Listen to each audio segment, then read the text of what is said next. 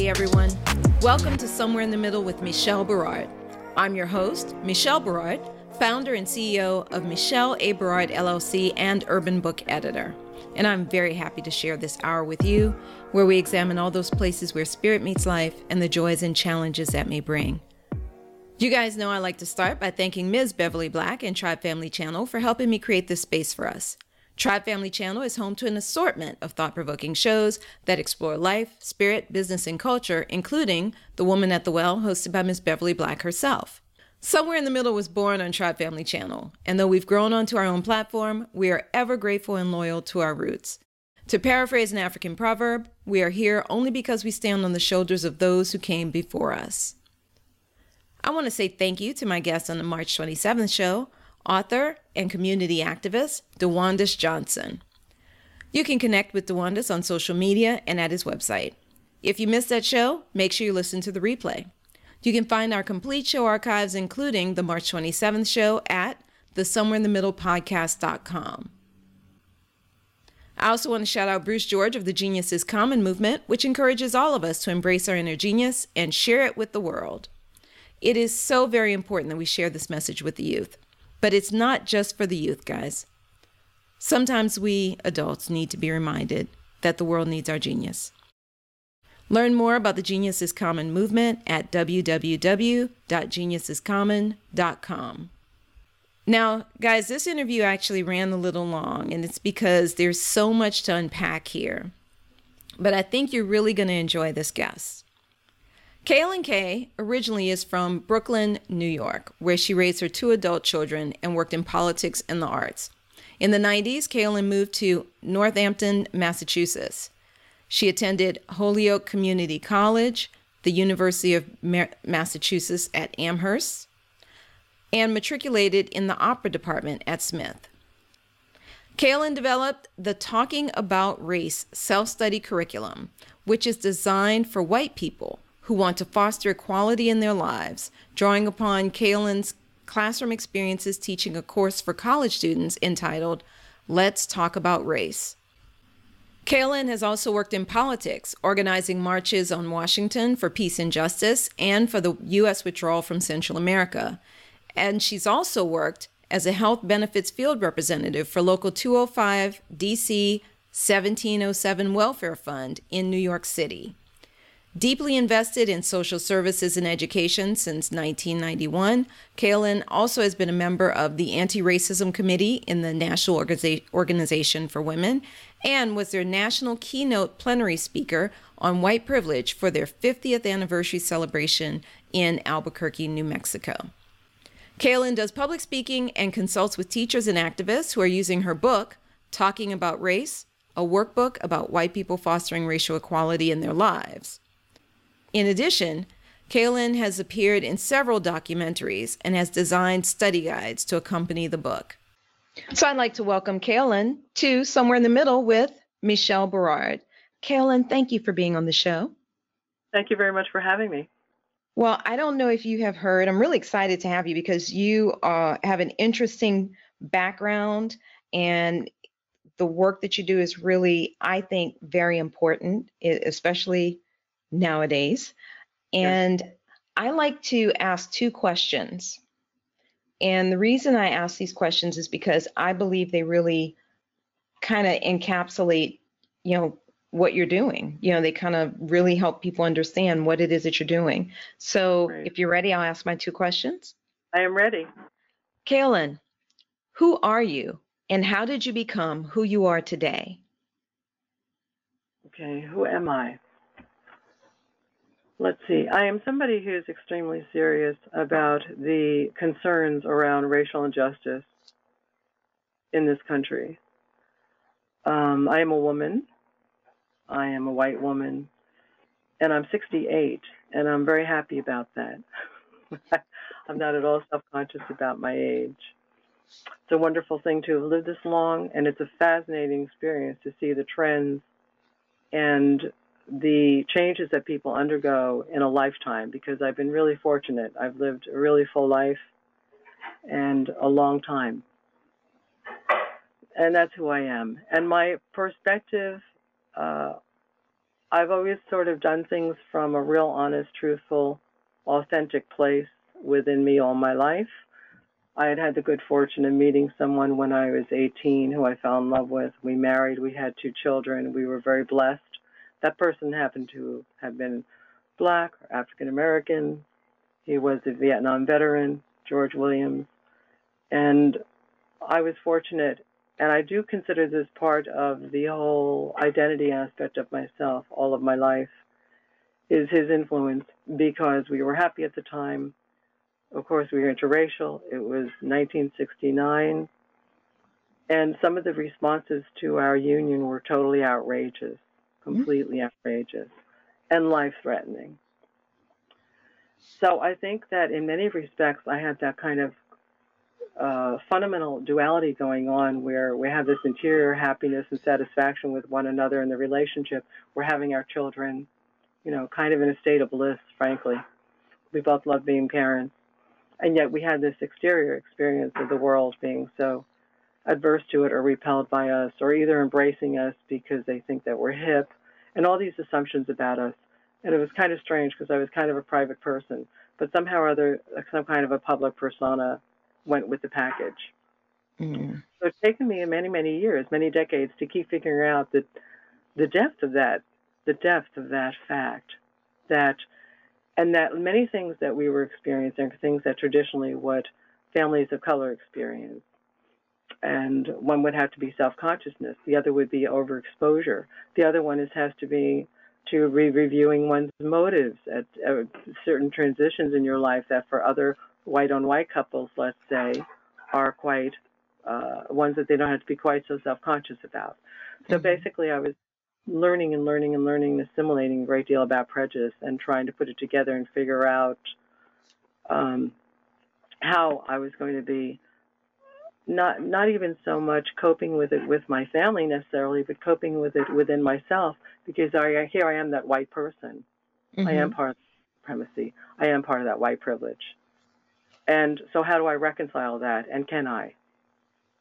And then I began to try to formulate that and put that into words to be a catalyst for change for other white people who wanted to come into consciousness about certain things, make certain adjustments in their lives, who may not necessarily have a primary relationship to someone of color Mm. because my point of view in my book, talking about race, a workbook about white people fostering racial equality in their lives, my point was not everyone's going to have that experience. You know, we don't experience of, of having Of- a primary of- relationship with someone yeah, of color. primary relationship that's interracial. You know, no, not Mhm. everybody's going to have that uh, very powerful, positive experience. Do you know what I mean? Necessarily in their associates or work relationships or intimate relationships, necessarily. So in a way, I just I began to try to figure out well, how can I get this kind of across to other people who may not have that? And it's not that we don't have access to exposure. It's just that exposure does not equal psychic integration. Exposure to Right. integration does not, does not, unfortunately, mean we're okay. It doesn't mean we're willing to give up white privilege. It doesn't mean we're willing to give up dominance. It doesn't mean we're okay. It doesn't mean that um, we're we're interested, Right. right? But might go into transforming the meaning of whiteness and Mhm. getting out of out of this mechanism that's so domineering and dominant in so many ways and so taxing on people of color and and also villainous and violent and vile. So that's kind of expresses to you somewhat somewhat who I am. I'm a person who for whom this work kind of revolves around around me all the time. This is what I care about. This is what I decided to really focus my attention on.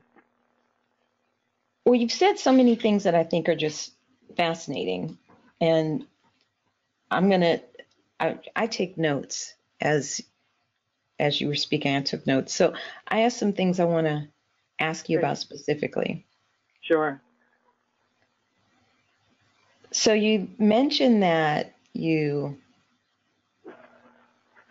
at 18, you met this African American man, Yes. Vietnam vet. You married, you Yes. had two kids, and Yes. y'all were very happy together internally. Like you're, it, your home life was very happy, but you had this exterior experience Yeah. in the world. And there were two things you mentioned in particular, whereas it's they seem like polar opposites, but I don't I suspect in a way they're not really they're deeply related. One was Yes. the folks who just met you with outrage or hatred or anger. And then there's the other side where you were embraced as being hip and cool and and so Right. forth. Right. Right. Tell us, I mean, I perceive that. Yeah, my first husband was white. And Mhm. I remember we were the cool couple. We were, you know, people wanted to hang out with us. You know, Yeah. this was a little while later. This was the 90s. But um Yeah. I feel like those two things are actually related, even though they seem opposite of one another. What do you, what are your thoughts on that? I think you're right in the sense of people have all kinds of motivations for being drawn to one another, number one, and socially. And some of the assumptions are, I, I think it depends on how much a person is really conscious of why they are attracted to what they think you're really going to be like. There were a lot of assumptions about me in those situations. Um, one would be that I wouldn't be angry about racism. Hmm. I could be nice and really hip. But if I was agitated about racism and expressed in a predominantly white environment, that was not okay. That wasn't nice. That wasn't nice. So then, Mhm. and then ruin the whole social vibe, you know, because we're all Right. having a good time and we're all hip. So it just, all it did was encourage me to think about language more. Like, well, what does hip really mean? Does it mean that you draw these stereotypical assumptions of me because I'm with George? Then I could go to another environment, and in that environment, they're all like, oh, you're a total sucker. You really fell for this. You fell for this guy. You know, I can go into another neighborhood, and and certain people would think that I'd want to be with them because I've been with him. oh. Um, in a whiter neighborhood, a white guy would be like, "Oh, so you're choosing? Oh, you don't know what it's like to be with a white man yet." So I noticed there were a lot of sexual stuff, and it didn't come from me. I mean, I wasn't really. That's not what I'm talking about. I'm talking about a lot of the assumptions, even gender-wise, even sexual-wise. Um, that to me, white men seem very competitive. Like, oh, you haven't been with a white guy then. So let's say I had like it's hysterical. It's hysterical. Let's say I had like a so it was very hard. But but you know what was difficult about it was who was I going to talk to when I had a problem, Hmm. right? Right. I think this is fascinating because it sounds like there's a there's an appropriation of your sexuality on a certain level, Yes. is what I'm hearing. Mhm. Mhm. Yes. yep. And and and on a collective level, white men felt rejected, very dejected. How could you reject a white man for a black man? That's a big no-no. That's a big no in in racism circles. That's that's bad. You don't do that. Um, and certain white men let me know that. So it also kind of put me in a certain position of danger. Well, that was what I was going to ask about next because you mentioned that some of these uh, situations were actually very um, angry and in some cases almost life life threatening. Well, sure. And also with even just language. Because some of the people who, even George, we, we grew up in the same, not in the same crowd, but a similar neighborhood, in the same neighborhood. So his friends uh, would, when he wasn't around, they'd refer to him as a nigger and say, oh, you're a nigger lover. Wow, wow, wow. Mm. the people you know he'd be hanging out that he trusted. So it's kind of interesting for me because I'm looking at a black male who's sort of in the minority with a bunch of white guys, but not only white guys, a few black guys. And how different the take on the white take on George was entirely different than the black guy's take on George. In what way? weird. Um, black men were more like nonchalant about George being with me. I think at, at that point, this is like we're talking about 1970. At that point, I Mhm. thought when I when I began to really take in racism for what it really is, the incredible. To me, it's a total act of murder, caught just blatant murder. So because there are many ways to destroy a person and destroy Right. a family. So and the whole calculation is to do that, is to destroy. But number one, when I remember when um, George's family, for example, when we got together, they were completely like almost amused by it. And I, after a while, I thought, you know, it's so interesting. I guess it's because once you really experience racism for what it is, nothing's going to take you by surprise anymore. so if a white woman walks through the door with your with your brother, you know, it's like, okay, man, you know what's up. You know what I mean? Time for a joke. Time for a joke. Um, and that was very interesting to me. Whereas in my white environment, I was locked in a room and my life was threatened by my father when he knew I was seeing George. Wow. So I was locked in a room and and um, he no he's an extreme case, however, so he's not the so-called normal. However, these days I'm not quite sure that's true because I do consider racism a sociopathological problem, and a lot of psychopaths are racist. Mm-hmm. But at any rate, he had done that, and um, um, so, and then he threatened to kill me with a hammer to hammer my head in.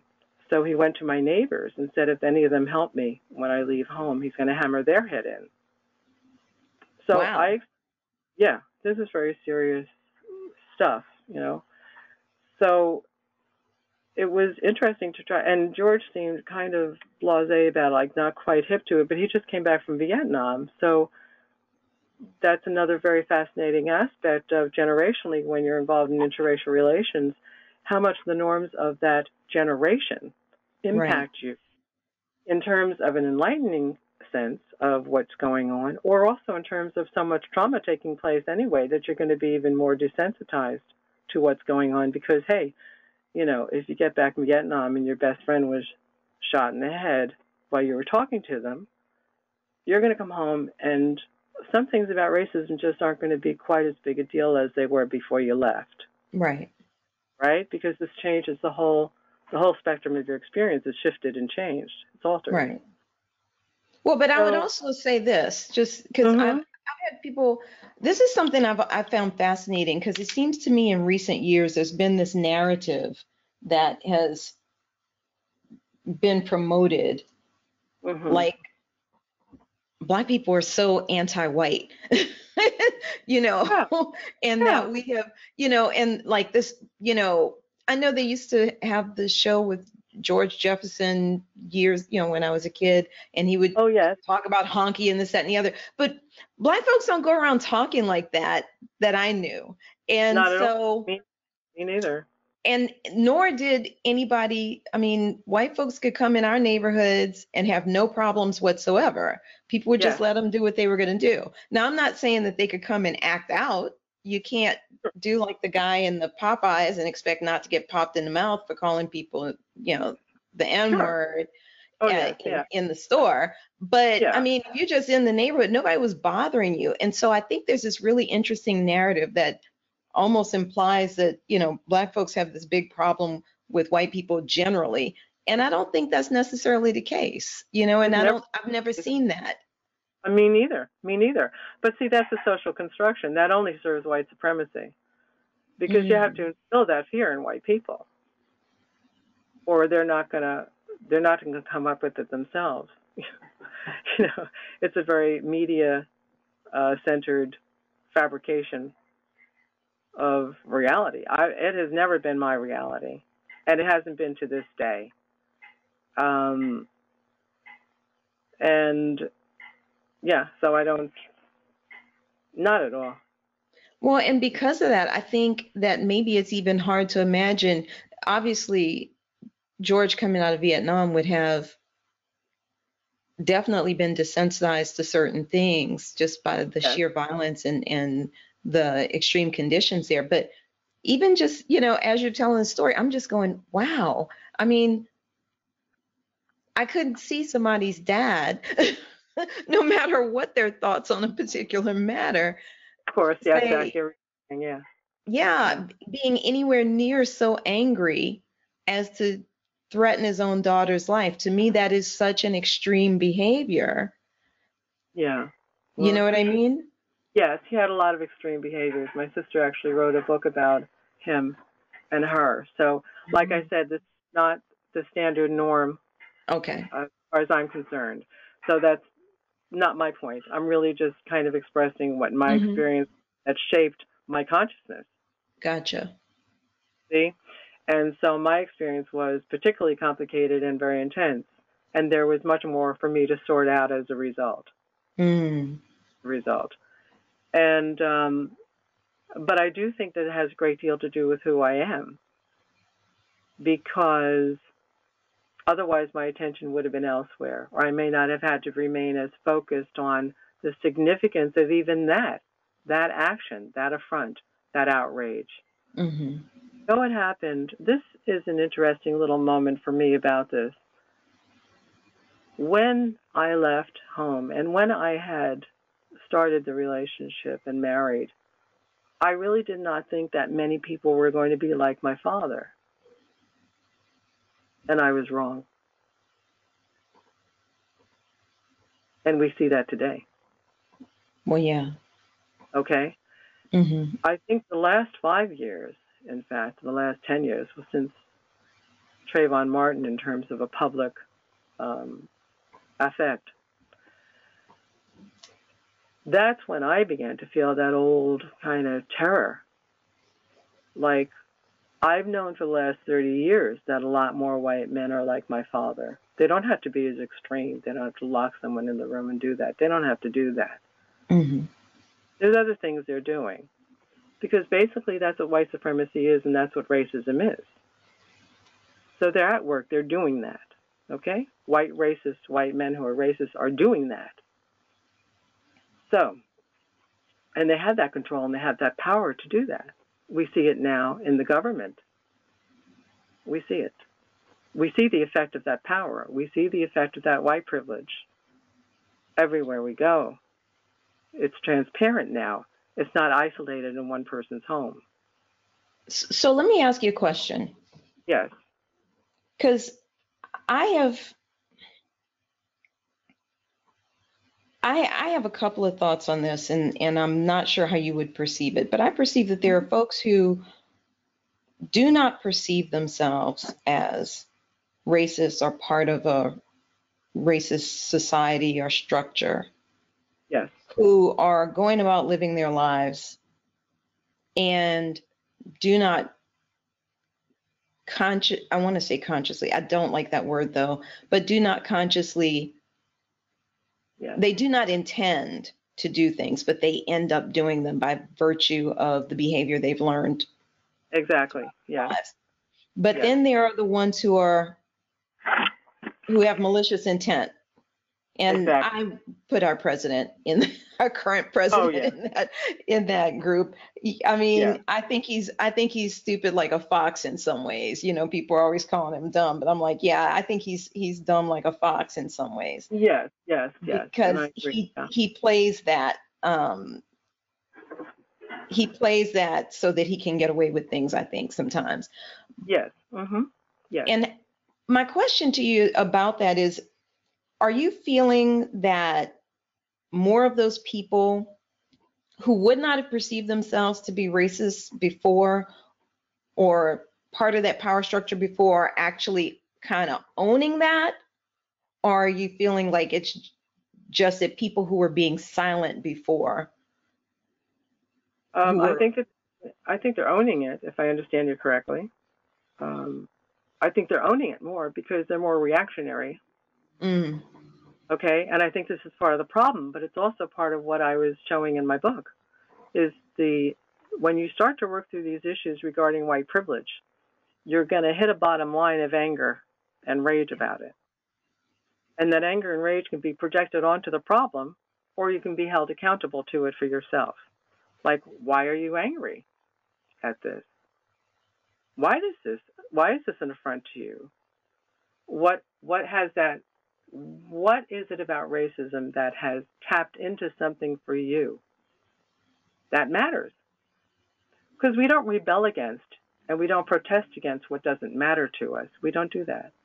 right It's not in human nature to do that. We, um, for the most part, the way it all works is, well, that kind of resonates, or it kind of doesn't. And if it does, we're gonna we're gonna react. Um, so I think that a good portion of society is holding um, 45 as a, a staple of and a symbol of. He can act out and he can do that, and they can just align themselves with him without Mhm. having to be independent of him and held accountable independently of him. Do you see what I mean? They tend to attach themselves to an ideology or a theory or a reaction to a politic that they may like or dislike rather than owning up that they're the politics. It's the theory within them that matters. Right. Their theory one of entitlement is the theory one of superiority. Are, do you really believe you're superior to, you know, your associate at work or your teacher in school? I mean, do you? That's serious. And if so, that's really heavy. And then it gets to, well, if so, then why? Why? Now, to a certain extent, it's because you've been trained to believe that you are. But we get over things every day like that. Adults Mhm. get over things that they were trained to believe in. That's what the maturation process involves. When you're 10, you don't know how to buy a house. But when you're 25 or 30 and you want one badly enough, you're going to learn how to do it. Right. Well, that's the thing about racism. If you care about it enough and it bothers you enough and you kind of think that you're not, then there's a little bit of work for you to do about it regarding white privilege because that is part of it.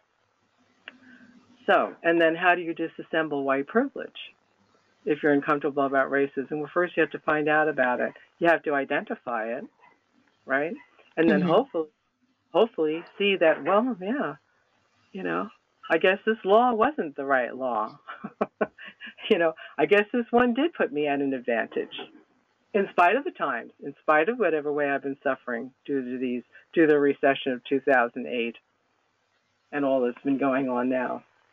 So, um, you know, there's just that element of reevaluation and reassessing yourself. Um, when people start to open up about it and start to kind of get it, one of the things I question them in workshops is if you woke up this morning without racism, how would your life have been different? And it takes a very long time for white people to to really think about it. Because there's almost a real visceral reaction to that of shame or guilt. Yeah. Okay? Now, to me, that's an indicator that you have been aware all along. There has been some kind of an intuitive understanding of injustice because that moment is very telling. That's a very important moment. So and, but what happens? Oh, go ahead. hmm no, no, I was just going to ask you: Are your when you do your workshops, there are they racially mixed? Yes, they are. Yes. hmm And, And do you I- ask that question of everyone? Oh, sure. Oh, yeah. Oh, absolutely. Yeah. And, And what um, kinds of answers do you get from different kind different kind of people? You get like, um,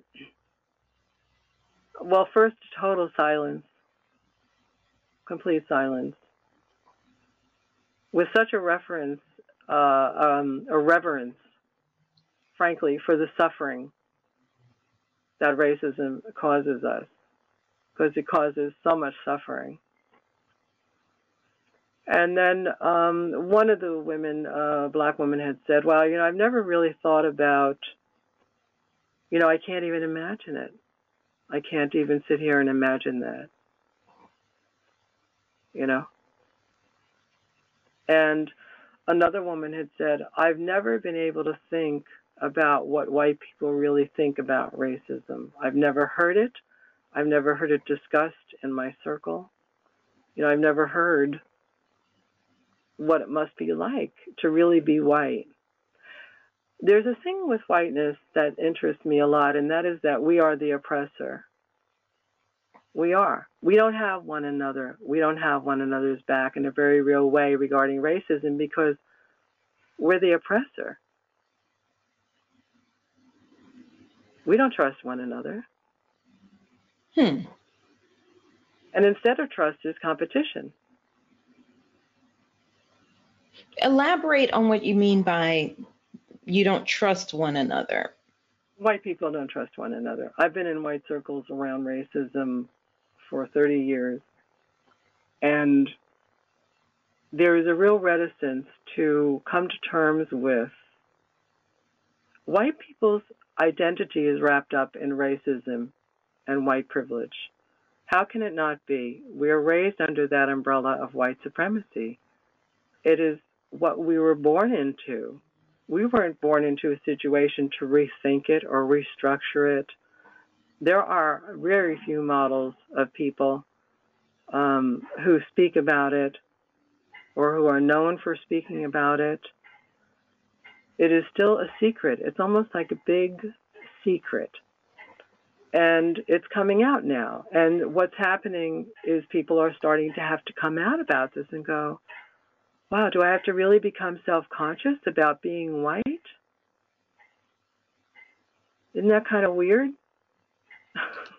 yeah, I don't know. I'm I remember, like, I remember like, thinking it would be kind of cool if my now ex husband kind of felt a, a, tiny portion of what I felt sometimes.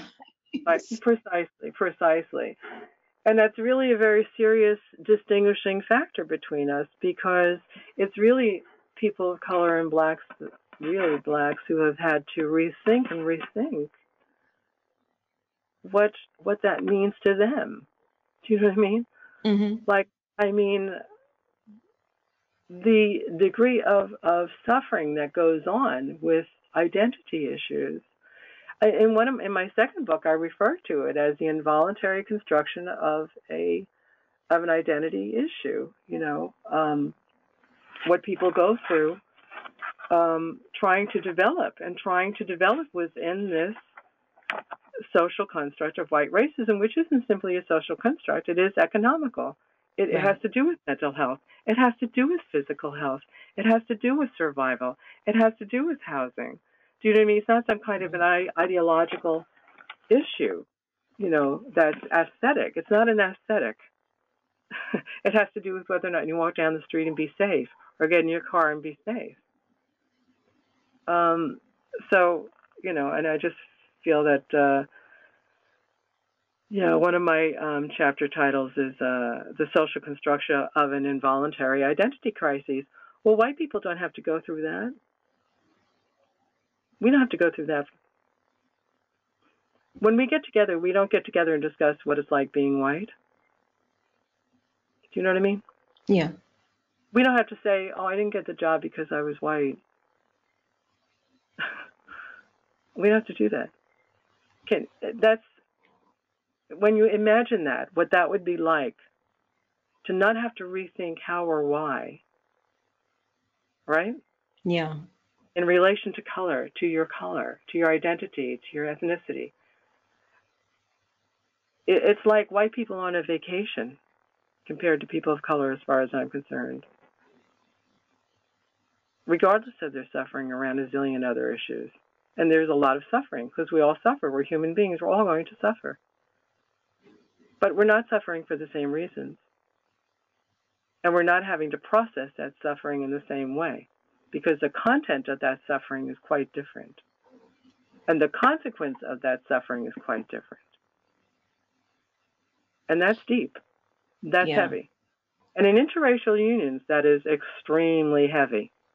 Because also, um, you know, there's a lot of role playing in any kind of relationship that's of any consequence to anybody. We're going to play certain roles, we're going to fulfill certain expectations mm-hmm. in interracial relationships, especially, um, you know, uh, well, let's look just in my own situation.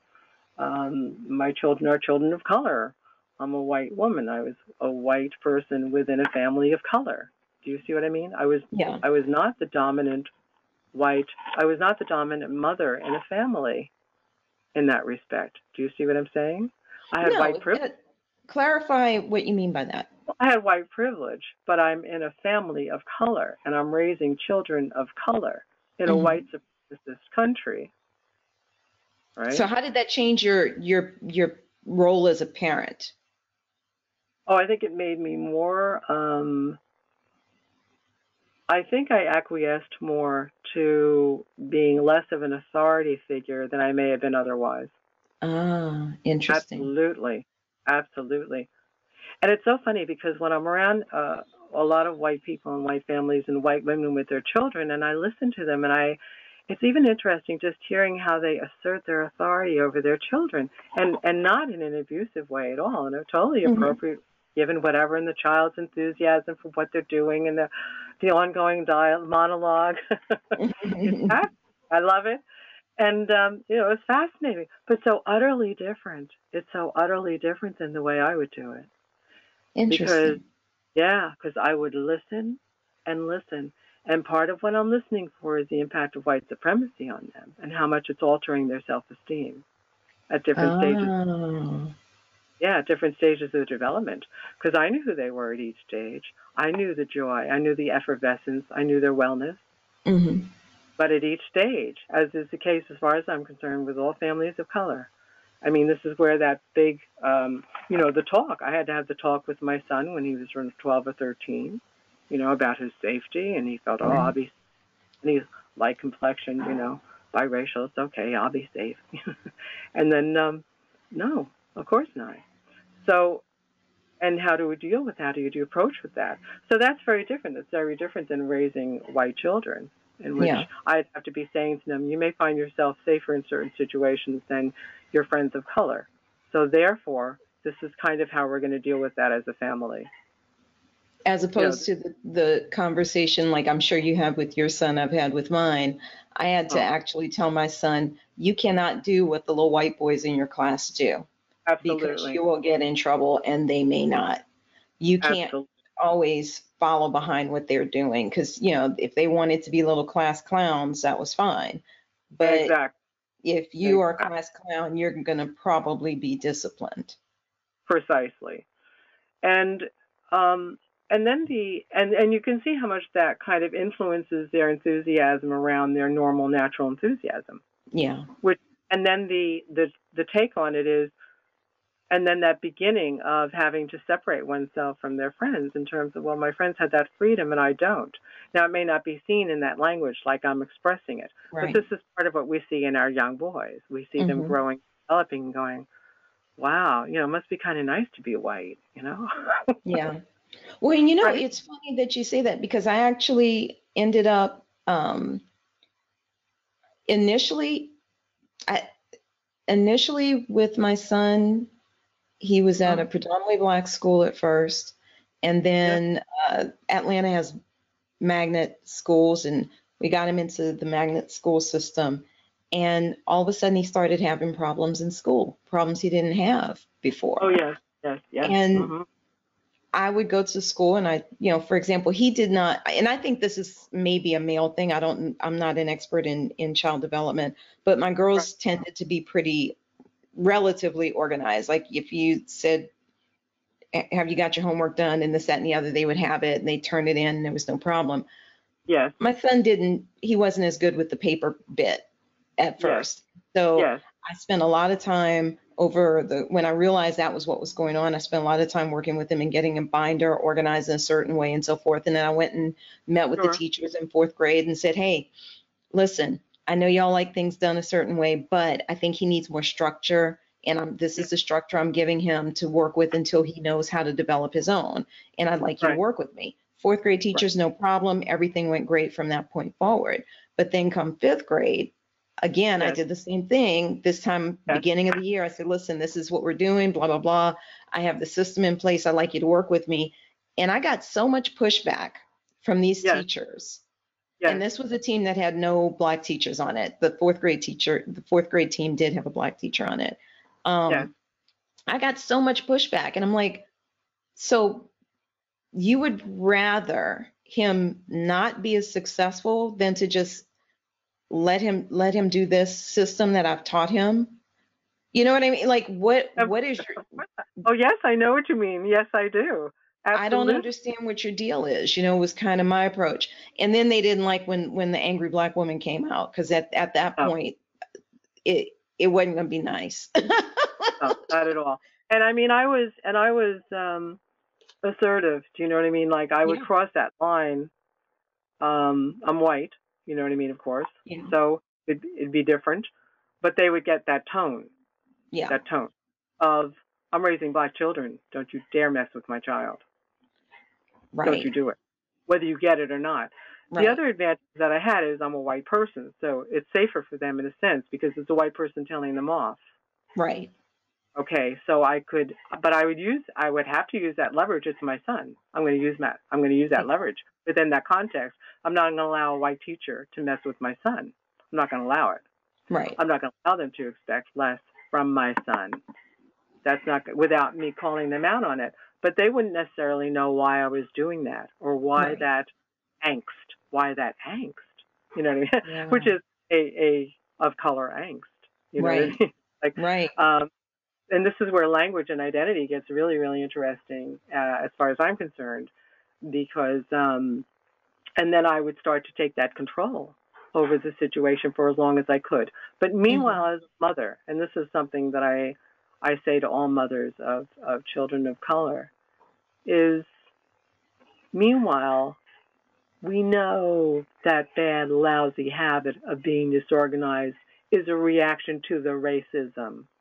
We know that. We know that is not the direction that child would have gone. Right? Had the same expectation been met of them as it had been of the white child sitting next to them. I'm gonna say I'm gonna say that I don't know the answer to that myself Mhm, because Yes. because I watched I, I watched the different personalities of my children Mm-hmm. and I have two girls and, and my my sweet baby boy who's now a, a young man but Beautiful. Good. I had three very different children Yes. personality wise and I watched as each of them developed their organizational style Yes. One of them was a total type A. That's the one who's like currently in law school. She was Yeah. a total type A personality, got her stuff together very young, very quickly, Yeah. no problem. The middle Yeah. one, mm, she knew what was going on, but I'd look at it and go, this looks like chaos. But if you know what's happening, I'm going to leave it alone. Sure. you know what I mean? She'd have papers sticking all out of the binder and everything, but she Coach knew Tina Reyes, yes. she knew what she was doing. She got the papers turned in. With Michael, it was definitely, I think it was more a personality thing for for him than anything else. But there could have been some part of that that was reactionary because that school ended up being pretty problematic. And I can imagine I can imagine that had you gone over there and had a similar conversation with with the teachers, um, conversations would have gone differently. I actually had had left in, in tears one day because the teacher basically said, "Oh well, he has no friends because he's not doing his work and blah blah blah blah blah." And I'm like, I was like, I just, what are you talking about? I was like, character assassination of him. yeah, I was I was Yeah. like, I'm I'm pulling him out of the school. And it was Yes. another teacher who stopped me and said, listen, he's too smart. He belongs here. He needs to be here. Don't do that. Don't pull him out. And she's the only reason he stayed there. Yeah. But I found out but I found out later that teacher was completely lying to me. Oh yeah. Yeah. Oh yeah. You know? Oh, yeah. yeah. Absolutely. and it, and I had to go to the principal. I said, I can't entertain this. This is too much. And I don't think that you, you know, you as a white woman would have been handled the same way by Right, that right. teacher. right. right. and it's really difficult. It's a difficult situation. Um, and then I've got mixed race in two, I guess, ways. I've got my first two children were by my first husband, who's white. My second husband was from Nicaragua. Uh-huh. hmm And so there there are other dynamics there, you know, Yeah. with the Hispanic element added in Sure. and just the way the way people are with regard to the kids and i think it, you have to be very fierce protecting your your your children in general but black boys in particular i felt always felt in some ways less concerned about these things for the girls because i think the girls got cut a lot more slack Yes. maybe because they were female maybe because they were more fair skinned but Yes. Right. particularly for the boys what are your thoughts Well, I feel this way. I feel like this gets into another very serious gender problem um, area because the the ways in which we have to reassert ourselves with these teachers who are racist. Okay, Mm-hmm.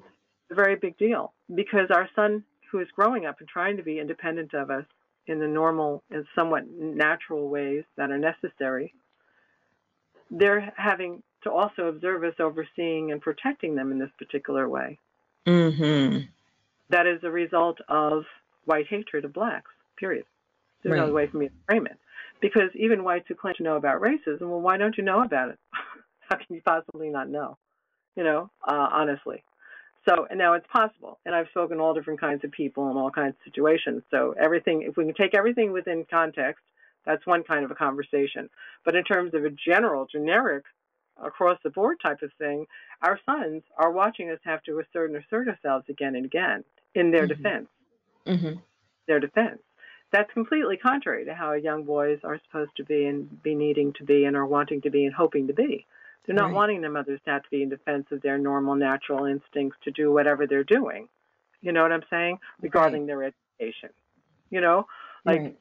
I don't. I've never known a boy who wants a mother to have to show up at school to kind of outsmart the teacher to be cool with them. you know, that's a lot. That's a lot of role Yeah. play. Yeah. You know, I mean, you are the mother of three. You have this. You have a business. You're doing this. You're probably going to school. You know, whatever you're doing. Plus, you're Right. married to your wife. Plus, you're this, and you have other relationships. I mean, how many relationships are we supposed to handle in one day? Right. how much more are we supposed to be able to take on? And then to take it on as if it's all cool and to show up as if it's all cool and as if we're Yeah. not agitated or as if they're not doing their job right or as if they're not even doing their job, period. And that's another area because that gets into all kinds of issues that have to do with um, educators and the system and Yeah. all of so um but basically you know i know that there were moments when you're trying to gauge you know his freedom. Let him be his autonomous self. Right. you know who knows who he is at 11 years old? Let him be who he is. That's what we want. Mothers want our kids to be who they are. That's Right. really what most really want and we just want them to be in environments where they're able to be who they are and be who they and be safe in who they are and part of being safe in an educational environment is that you're being educated not being criticized, not being ostracized, you know, Or ignored. or ignored precisely. So, um, and that's what, and then when mothers have to go in to intervene and to kind of play these multiple roles as some kind of an advocate for our child, you know, for heaven's sake, and then do it in a nice way so that the teacher's not offended. You know, I had to do that, and it was very tricky. But when I walk away, and here's a big difference. When I walked away from those situations, I was very conscious of the fact that I'm white by then. And I was very conscious of the fact that this is easier for me than it would be for a woman of color. And I'm not putting out a big generic thing, you know, where Yeah. a lot of women of color go, that's bullshit. I don't mean it that way. I mean, Yeah. I was conscious as I matured through this entire process with my children in the school system. I became more, even more and more conscious of my whiteness. I was like, wow, I was just able to do that and swing that and pull that because I'm white. Right. Because frankly, I often felt if I was a woman of color, there's no freaking way I would have had the history that would allow me to swing this with this woman and get the results I wanted without an issue. You know, it varies so much by teacher. I mean, I Yeah. remember even even at the predominantly black school, I had to go over there because I came from a corporate background. Yeah. I expected a certain level of professionalism. oh, sure. And Yeah. when I didn't see it, because I've I've had children in school in foreign countries. You know, we lived in Wow. Guatemala for a while. We lived in Mexico for a while.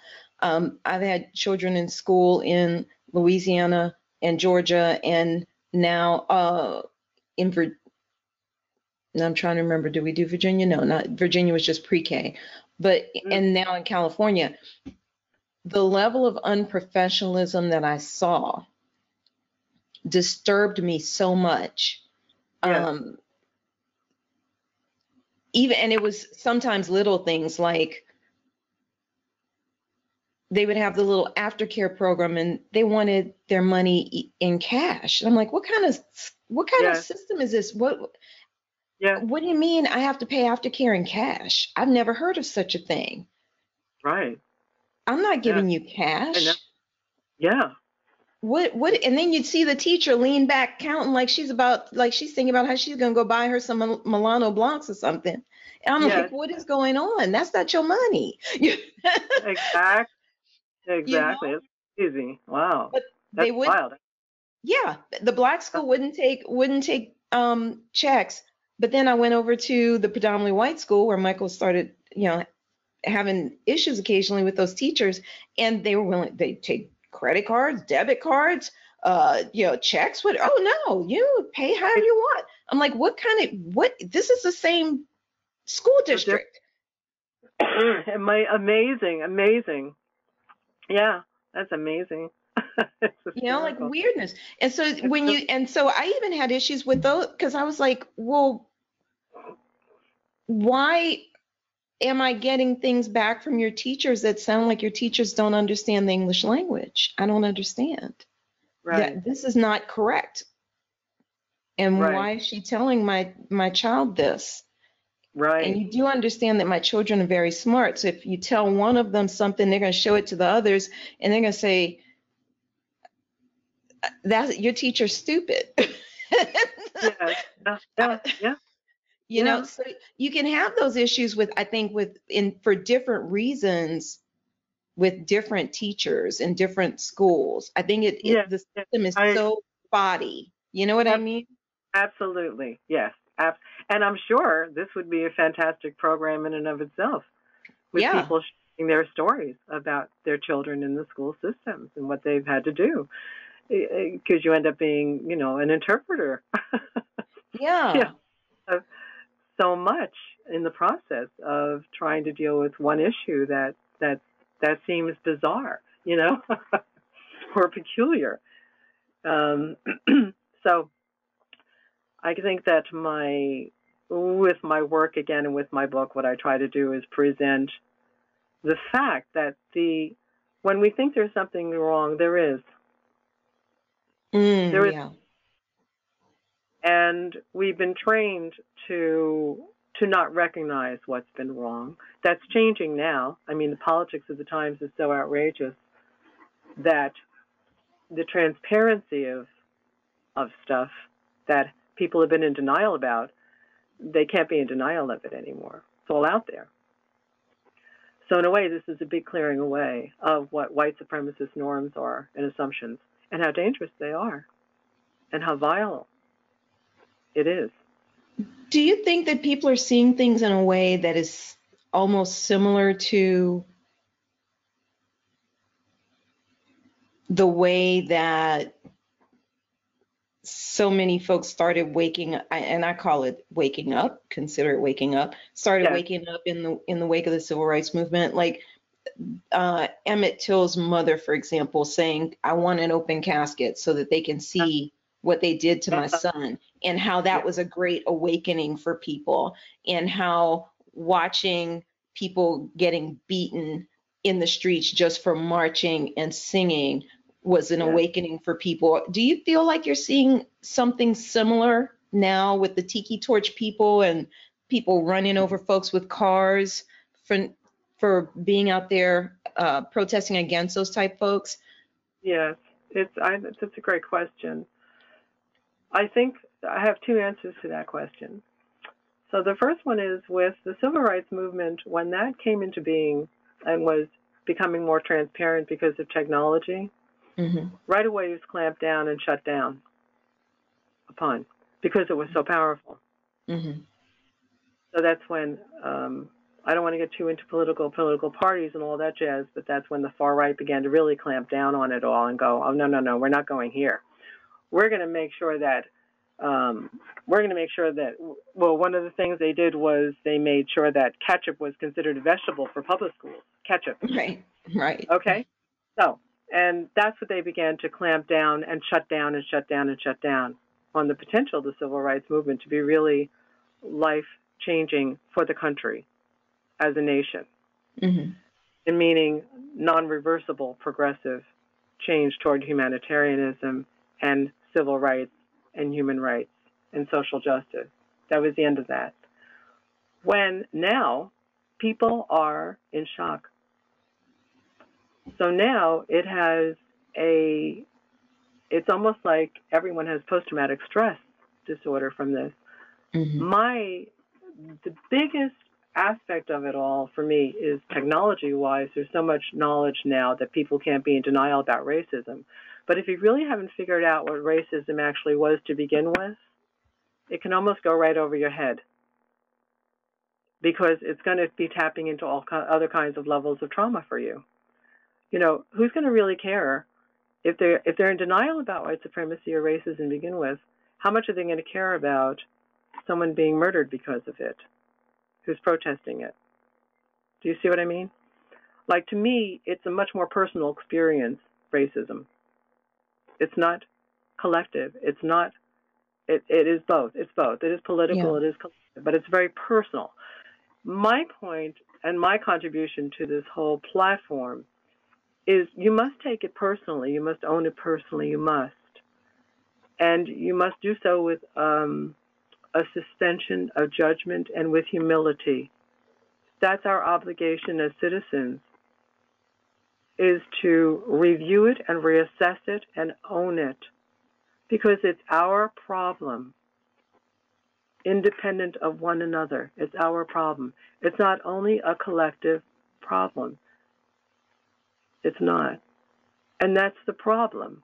So for me now, when I see everything going on now and how people are responding to it, it has ignited an enormous amount of consciousness. It has absolutely fired people up in a place that matters tremendously. But at what cost? If they don't get it personally, if they're not really getting it, because racism is really personal. It's really a personal thing. So you can go out there and fight there and do what you're doing, but if you've not really changed and you don't have psychic integration and you don't really believe the person next to you is like you and you're not better than them, then you're still in trouble. We're still in deep trouble. Mm. No matter how many murders there are, we're still in deep trouble until we get that, as far as I'm concerned. Right. As far as I'm concerned, we're in deep Well, trouble. Let And me this is- ask you this. Mhm. I'm sorry, let me ask you this. So, the people that you work with, are these folks that are coming to you saying, I recognize that there is an issue and that I have a place, I have a part in this and I need to deal with this? Or are these people that maybe you you know they're being sent to you for some reason, whether it's a corporate environment or what have you? Well, in the past, what's happened is people have come representing other people who they believe have a problem. Almost like in, an interventionist type thing, Sort like like- Yes, yeah, truly, yes. And um, you know, a a friend of mine said a few years ago, nobody wants to talk about race, right? Mhm. Which is one of my one of my lectures is the unspoken deep pain of racism, and the other one is um, the spirit of change, working the racial equality muscle, because we're all resistant to change. Of course, and of course, if the more trauma we're exposed to, the more insensitive we get to trauma, frankly, Mhm, unless mhm. it's worked out step by step. And who's going to do that when they're even more and more traumatized right. by a variety of other things coming into their lives and their families' lives? I mean, it's very, it's a difficult thing. One of the things I've always said is racism, the whole thing of white supremacy needs to be really dealt with much, much younger because by the time 50, people are 50 or 60, they wake up and start to get it because they've already they've already begun the road of real suffering, of the ending of things, the ending of the, mm-hmm. the ending of their friends' lives, illnesses mm-hmm. they didn't expect. This is, you know, it's an interesting time in our lives. And but it's one in which many times white people just start to come to terms with loss, deep, deep loss. And for some reason or other, when they are that age group, they start to identify more strongly with people of color and what they have lost. Because people of color have lost their civil rights. They've been losing their civil rights. It's been taken right away from, I'm going to say us. It's been taken right away from us as a nation, right before our eyes again and again and again. And the Yeah. powerlessness, the uselessness of it, the depression of it is so intense. And that's what a lot of 50, 60, 70, and 80 year old people, white people who've never had to really look at racism, particularly before, start to come to terms with wow, they're identifying with loss. This has always worried me too, because for me, in my integrated background, the wealth of George and his family, the internal wealth of them, Mm-hmm. Me to this day inspires me every day, every Mhm. single day. And yet, for white people who come to terms with racism later in life, what they're mostly identifying with, which has always worried me, it still worries me, is that now they're suffering like people of color have. Right. You see what I mean? So they're Right. missing the whole thing. It's almost like missing the whole thing. But see, that's a result of believing that you're better because you're not really getting the bottom line. You're not better, and you never were better. Right? Yeah. You're not. And this is the reality in this country that I'm hoping is the next step in the wake up process that you referred to. And waking up is really, really a fine term. It's exactly what it is. It is waking up.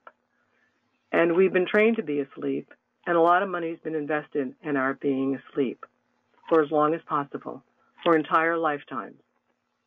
Most of us. And for the last hundred years, a couple of hundred years. And now we're waking up. And technology has helped enormously in that process. The exposure to the truth,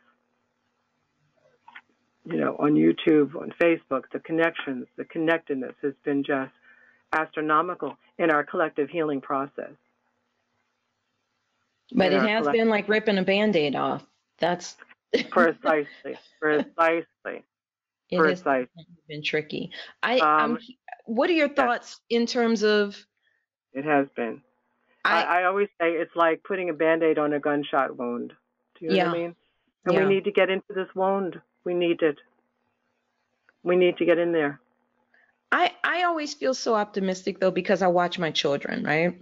Yes, yes. Mhm. And I, you know, I went to predominantly white schools, and in elementary school, everybody played together at school, but we kind of went off our own directions. After, Yeah, yeah. once we got home, even though we were all basically, mo- many of us were from the same neighborhood. Um, Sure, You cross over one avenue though, and that was predominantly white. You cross back over to the other side, and it's it's predominantly black, right? and So that's the norm. That's the norm yeah. all over. Hmm Yes. Exactly. So I I I grew up with that. And in elementary school you would friends, you might even ride bikes with the white kids sometimes or hang out a little bit with them, occasionally one or two of them. But you pretty much ended up with your own friends. And by high school there was like no contact with the white kids except at school. That's it. There was That's right. no going to each other's Exactly. parties or visiting each other's houses or anything or even just riding bikes or seeing each other at the park anymore. Exactly. But I watch my kids Yes. And I also have to keep in mind that what I had was more than what my parents had as far as Yes. uh, you know being with different kind of people was concerned. That just didn't happen. So Sure. I, I look at the incremental progress. But with my Yes. kids, I see them with their friends. I watch my two older girls go off to college. Now the oldest one's in law school. She still hangs out with her, her racially diverse group of friends. Yeah. Um, you know, down south tends things tend to be more black and white than anything else, but it's it's a mixed group of kids. I see the same thing with my middle child, and I think I'm seeing the same thing with my baby boy, although he hasn't gone off to college yet. So, Yeah.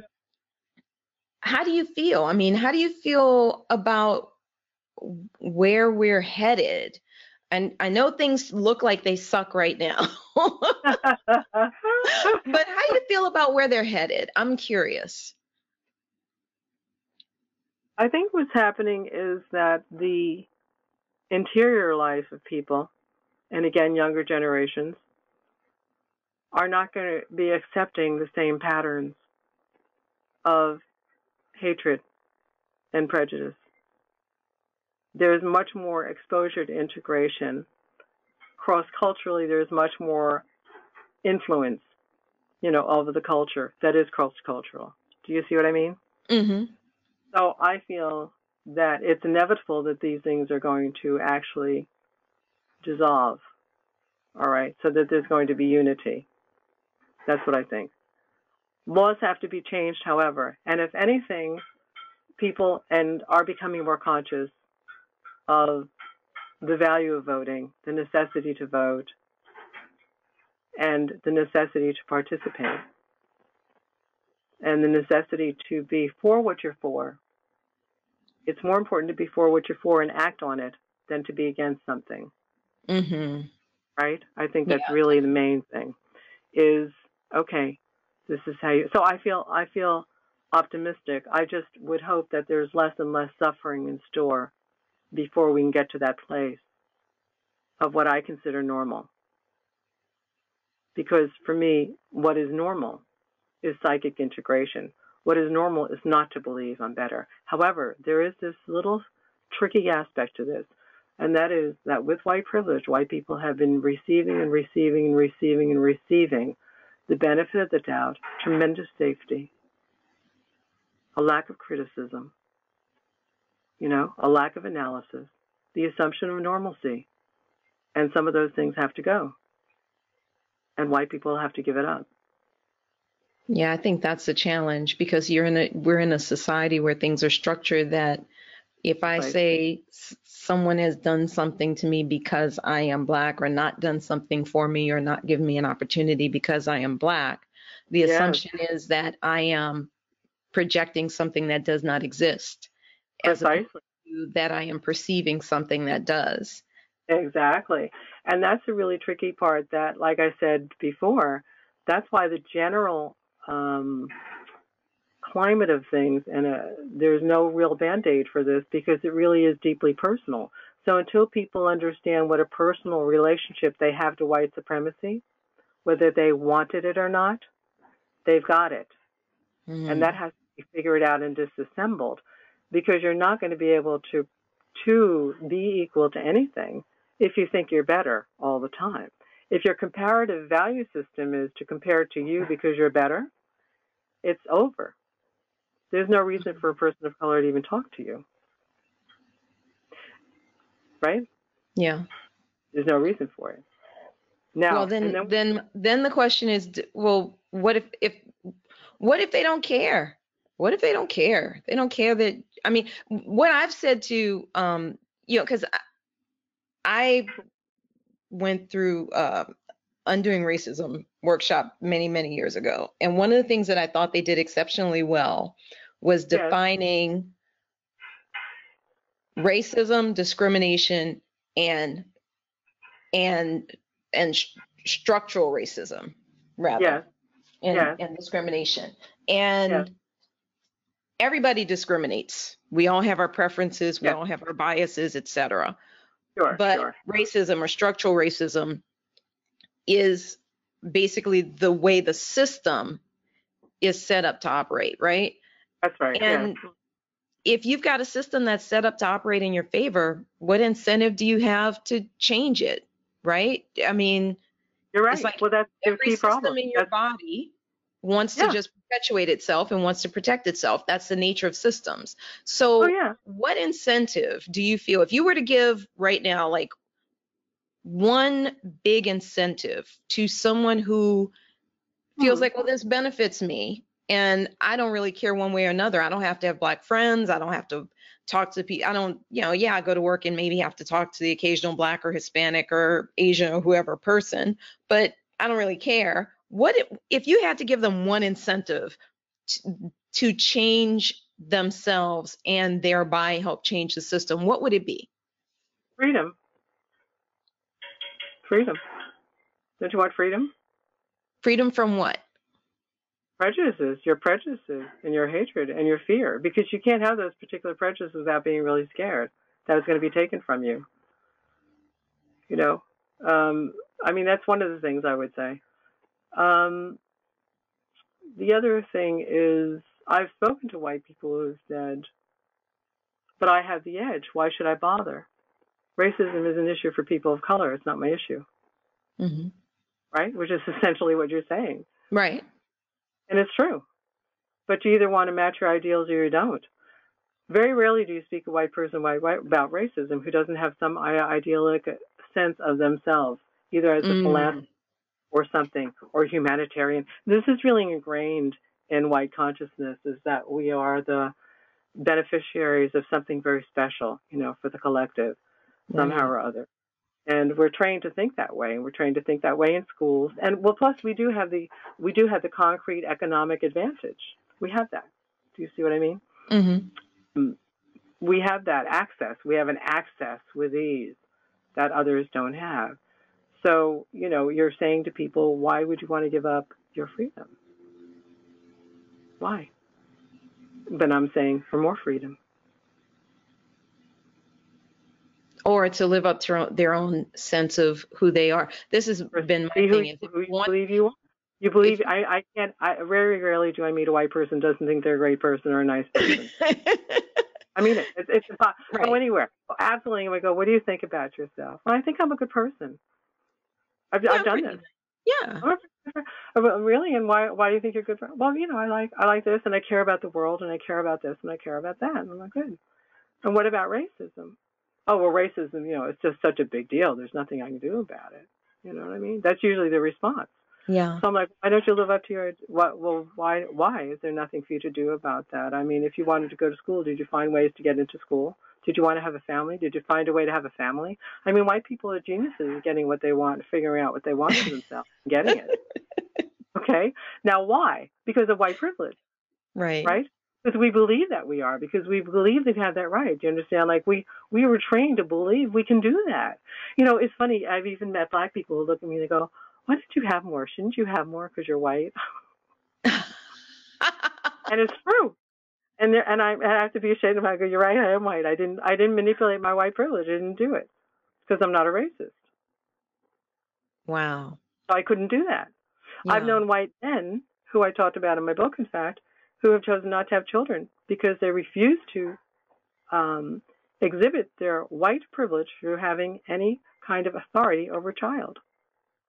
That's There are white people who are trying desperately to find their way to dissolve the impact of white privilege in their lifetime, in their choices.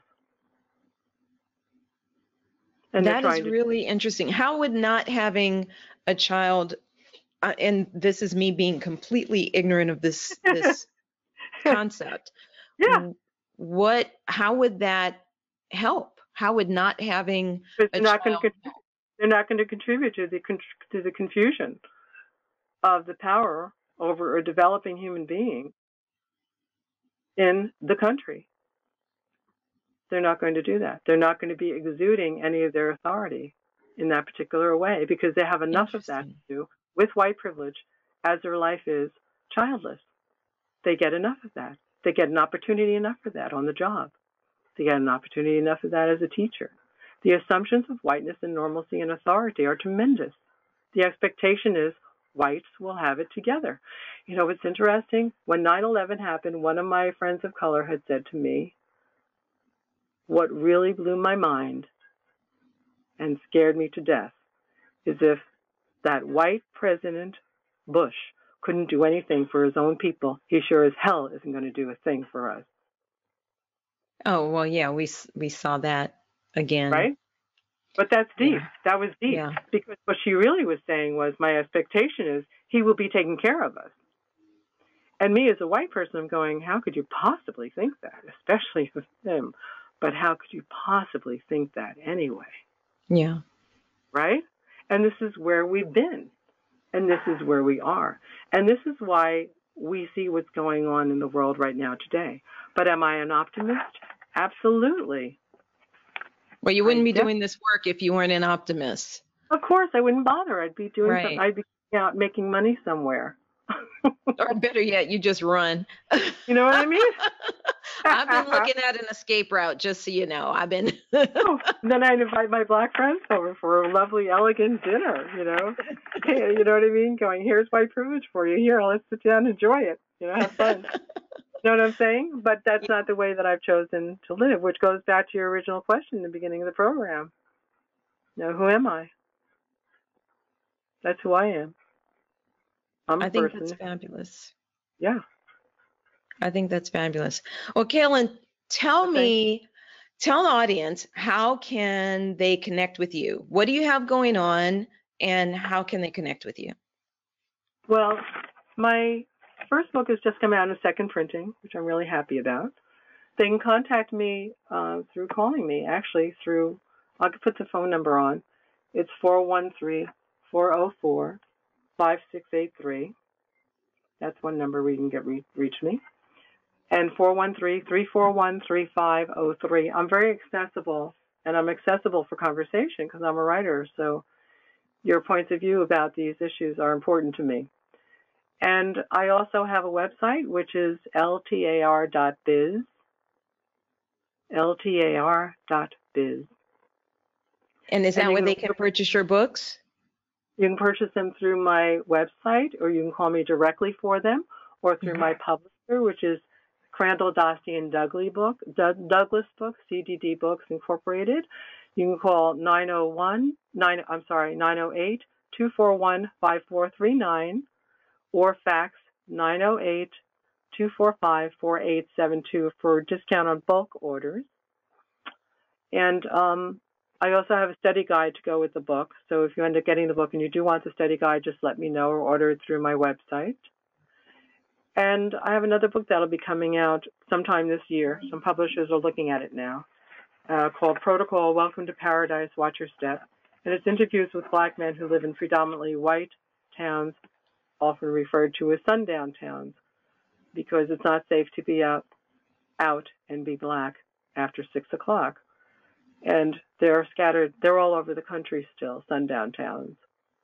And it's really come back to life in the last 10 years as we've seen where you rarely even see black men two or three in a predominantly white town hanging out together. Yeah. even at seven o'clock in the evening on the main street.